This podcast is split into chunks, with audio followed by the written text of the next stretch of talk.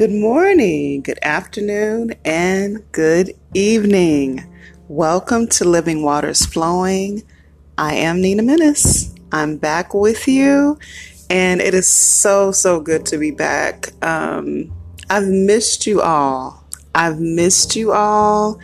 I did get your emails. Um, I did get your messages. And yes, I took a break for a little while, had some important things to take care of, moving. I have another job, um, which is my second job, not a whole different job. But it has been a busy, busy time for me, and re- exciting all at the same time, but exhausting. So I appreciate each and every one of you just um, having patience with me, because I understand that uh, you enjoy the word, and praise God. I give God all the glory, all the praise, and it's so wonderful to be back with you. Shout out to Queens of God. This is why I wait. Um, we are actually excited to uh, let you know that we are expanding. Now, Queens of God, This Is Why I Wait was actually for just single women only. And I did not want to go past what God had originally spoke to me about the group, but I knew that it was going to grow. And um, as of January first, we are opening it up to also married women. So married women of God and single women of God will be able to minister to both of you through the group. So I'm very, very excited about that. So um, that's all I needed to say about those things. I do want to jump into the word, because it is very, very wordy. So if you have your Bibles, you know, get your markers, get get your, your notepads. Uh, God is going to speak to us through David today. So let's start with prayer. Father God, in the name of Jesus, we honor you. We glorify your name. We give you praise because of who you are. Not only because of the many awesome and wonderful things you've done for us. You've protected us. You've kept us. You have healed us. You have delivered us. And you and some of us are still in the process of healing and deliverance. Lord God, I ask that you would speak to our souls today. Speak to our spirits. Lord, go beyond me and go beyond this podcast and just speak directly to each and every person listening. Let this word be tailor-made to speak to their heart. In the name of Jesus, God, we thank you for your awakening. We thank you for everything that you're doing in us and through us, God. Lord, I surrender and I submit myself to you now. Lord, I surrender my tongue. I surrender everything about me to you, my thoughts. I throw them to the ground right now, God. And I ask, God, that you would just consume me, that you would speak through me your oracles, your words, and not mine. Lord, I decrease and I ask that you increase. In the name of Jesus, God, have your way. In Jesus' name, amen. So um, let's go ahead and dive in. The... Um, The topic today is going to be um, your awakening. The enemy is intimidated by you. Let me say that again, and I want you to really grab this. Your awakening. The enemy is intimidated by you. He doesn't want you to know who you are, but I'm not going to jump ahead of myself. Let me go ahead and let's dive into the word. Let's go First Samuel sixteen. First Samuel chapter sixteen. And this is going to speak of um, the prophet Samuel, whom the Lord have been using um, in a mighty way to direct his people, to speak through him to his people. Um, he appointed Saul because the people of God wanted a physical, um, tangible king, um, just like all the other nations. So God allowed them to have Saul as a king, and he was disobedient. He took it upon himself to do only what God was able to do, and only who he designated these things to be done through.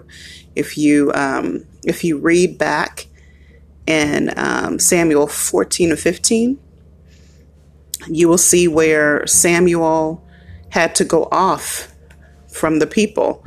And when he came back, he was going to sacrifice unto the Lord. Well, um, Saul took it upon himself to do it because the people were pressuring him. He wanted to people please.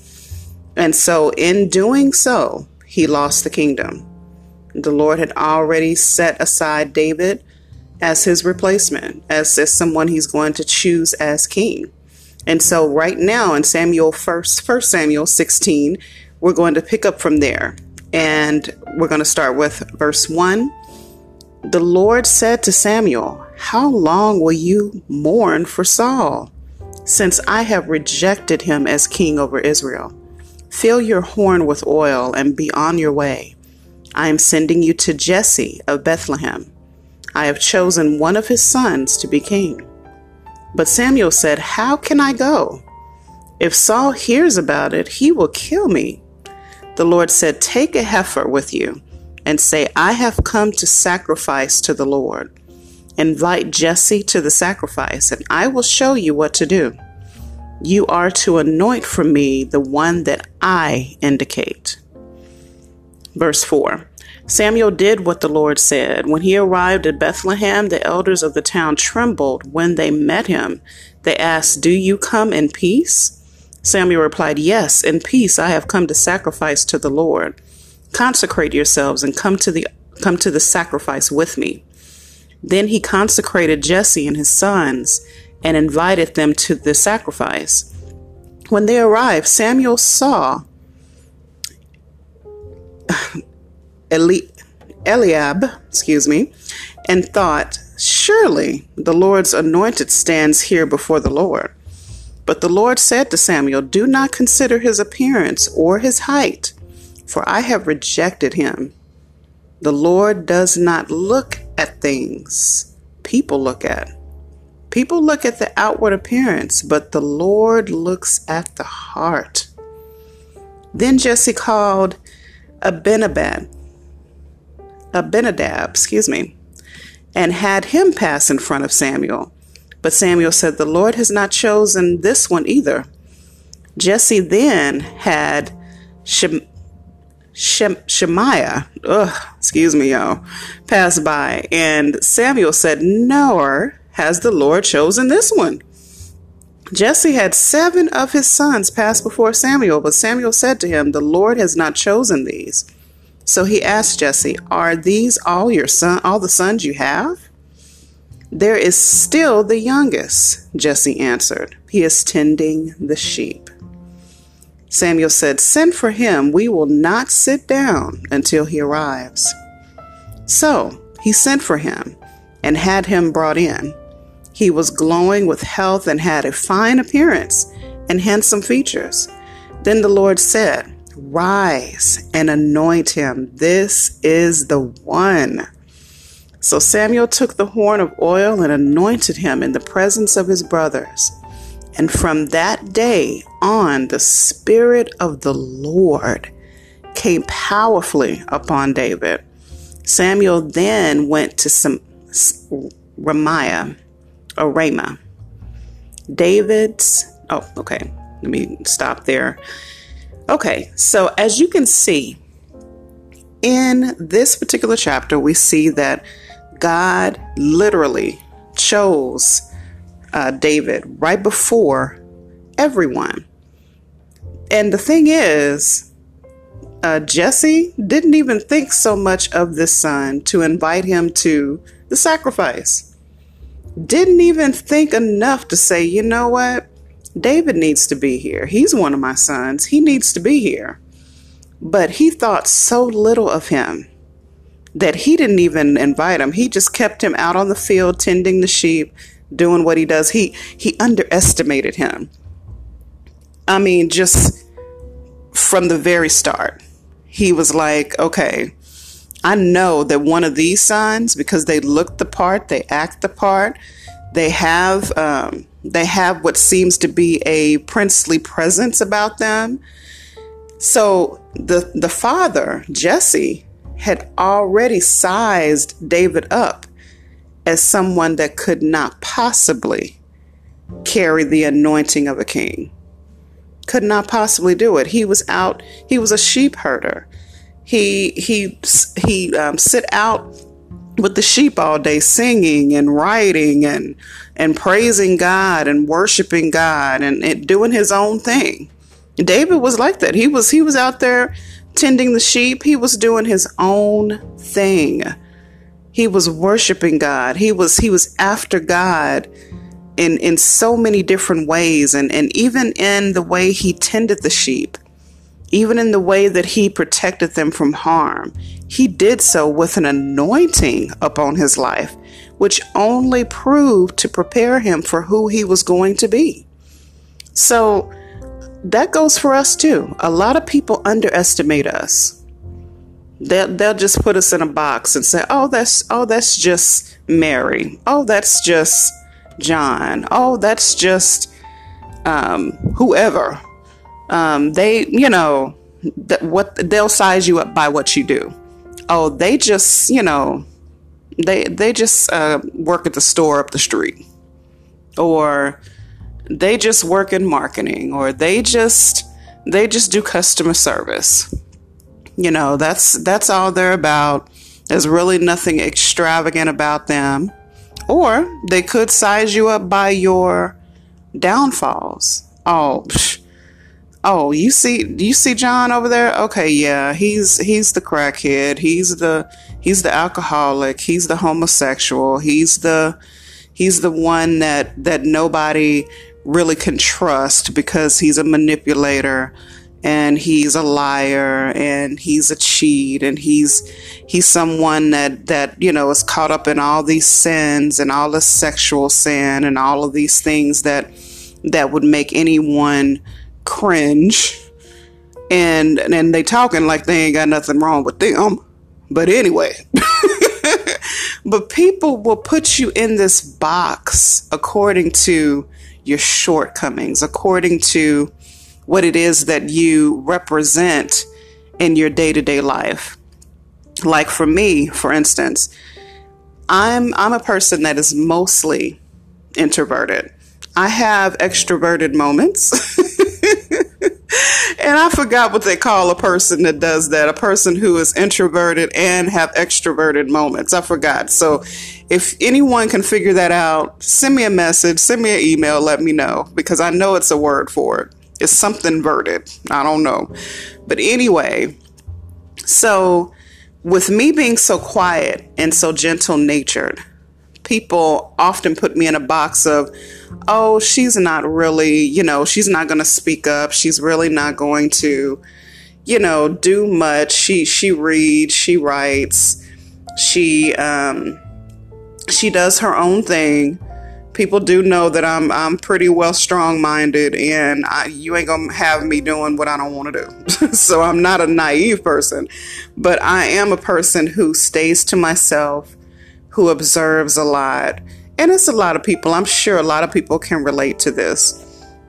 So a lot of people put me in that box as somebody just being someone who's just really humble and sweet and just kind of, you know, won't bother anybody, not out to hurt anybody or get anyone. Just somebody who's just kind of, you know, just real nice, real nice person.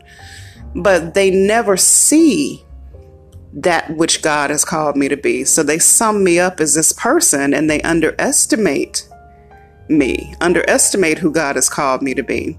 And as, as many of you, some of you go through the same thing. People underestimate you. Some people are very joyful and have a great and wonderful personality and, and have a lot of jokes and like to laugh. And some people just kind of make a joke of you and say, oh, well, they're just good for laughs. They're just good for a good time.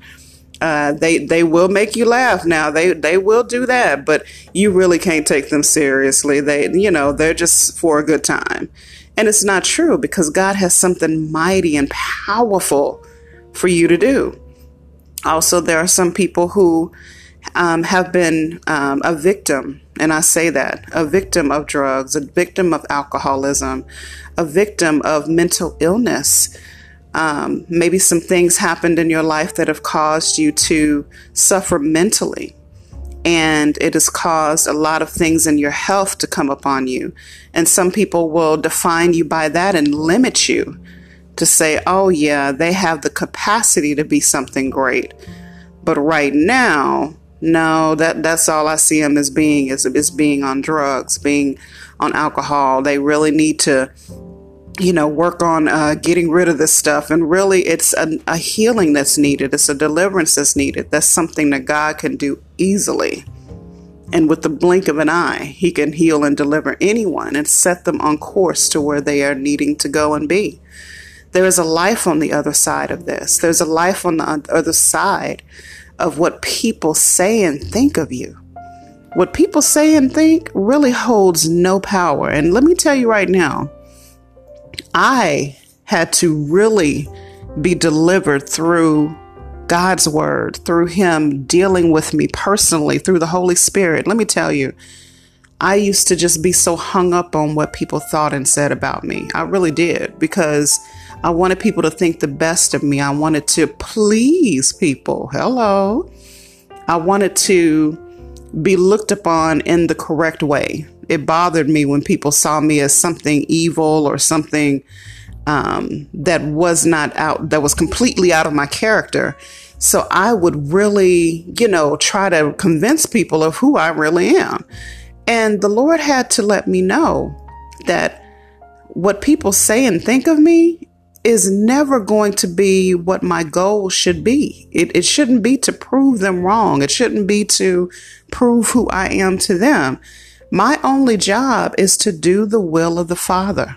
My only job is to live life the way he wants me to, to exemplify his glory to the best of my ability, to lay down my life before him and allow him to fill me with himself to the point where I'm overflowing onto the people. And that has been my prayer.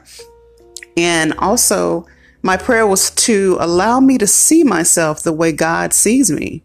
And that should be the prayer for many of you. Ask God to show you who you are in his eyes. Because, see, we can sit up and look at ourselves and we'll say, oh, you know, I have these shortcomings. I have that. I have this. I have that. I have so much I need to work on with myself. There's no way God can use me because I still do this. I still say that. I still curse. I still drink. I still smoke. I still, you know, all of these things that you may think that you are doing and that you want to change. And there's nothing wrong with that. In fact, it's good to take self-inventory of the things that we need to change and change them and lay them down if it's hurting or hindering you and your walk with God. But really and truly, he wants us to more so focus on who we really are in him. Because this is the thing. The more you see yourself the way God sees you, the more these other things that you are are saying are an issue in your life, or that is a bad habit, or that you really need to stop doing and really need to get a grip on, those things start to be less appealing. Those things start not to to fit you anymore. It, it, it, it feels foreign to you after a while to do those same things, or, it's, or it seems ridiculous to do those things anymore. Um, so back to Our, our text. I didn't got far off. Lord, have your way. Have your way, because I was not meaning to go there. But David, David was out in the field. He was tending the sheep. He did not, he was not looking to be chosen to do anything. I mean, think about it. He came in and probably was like, uh, what's going on? But God chose him. God selected him to do his will, do his purpose. And he knew, God knew who David was at heart. He did not size him up by what he was doing. He did not limit him and say, no, I can't choose David as king because all he does is, all he knows how to do is tend the sheep and fight off the prey that try to attack them, and sing and write. That's all he knows to do. But God saw that each and everything that he done, that he did, actually exemplifies everything that the, the ideal king, especially a king representing God, would need to lead his people. He knew he was a worshiper. He was a praiser. He gave God glory. He, he spoke to God. He had a relationship with God. He brought to him his shortcomings. If you look through all of the Psalms, he brought his shortcomings to uh, God and would say, look, I'm I'm struggling in this area, God, help me. I mean, look throughout all the scripture, especially Psalm fifty-one. He was confessing and he was he was asking God to give him a clean heart and renew a right spirit within him. He knew the things that he was sinful with, and he went directly to God. He didn't go to nobody else. He went to God. So God said, you know what? This is somebody that I can use. That the heart of David was to please God. He made many mistakes. He made many mistakes as king. He made many mistakes. He he allowed himself to be led off by his flesh to to pursue Bathsheba and kill his kill her husband so that he can have her. He did some really evil things, but God forgave him. God cleansed him. God knew the man that David was inherently. He knew that his heart was inherently good and that he could use him for his glory. And so all David had to do is get a firm grip on who he was, who God said he is, and begin to walk in it. He had to awaken to who he was. And because the enemy was intimidated by him, he threw all types of attacks at him and all types of, of, of, of things with Saul, because he didn't immediately become king after being anointed. He um, served under Saul, the present king at that time. And Saul saw the anointing on him and began to try to kill him.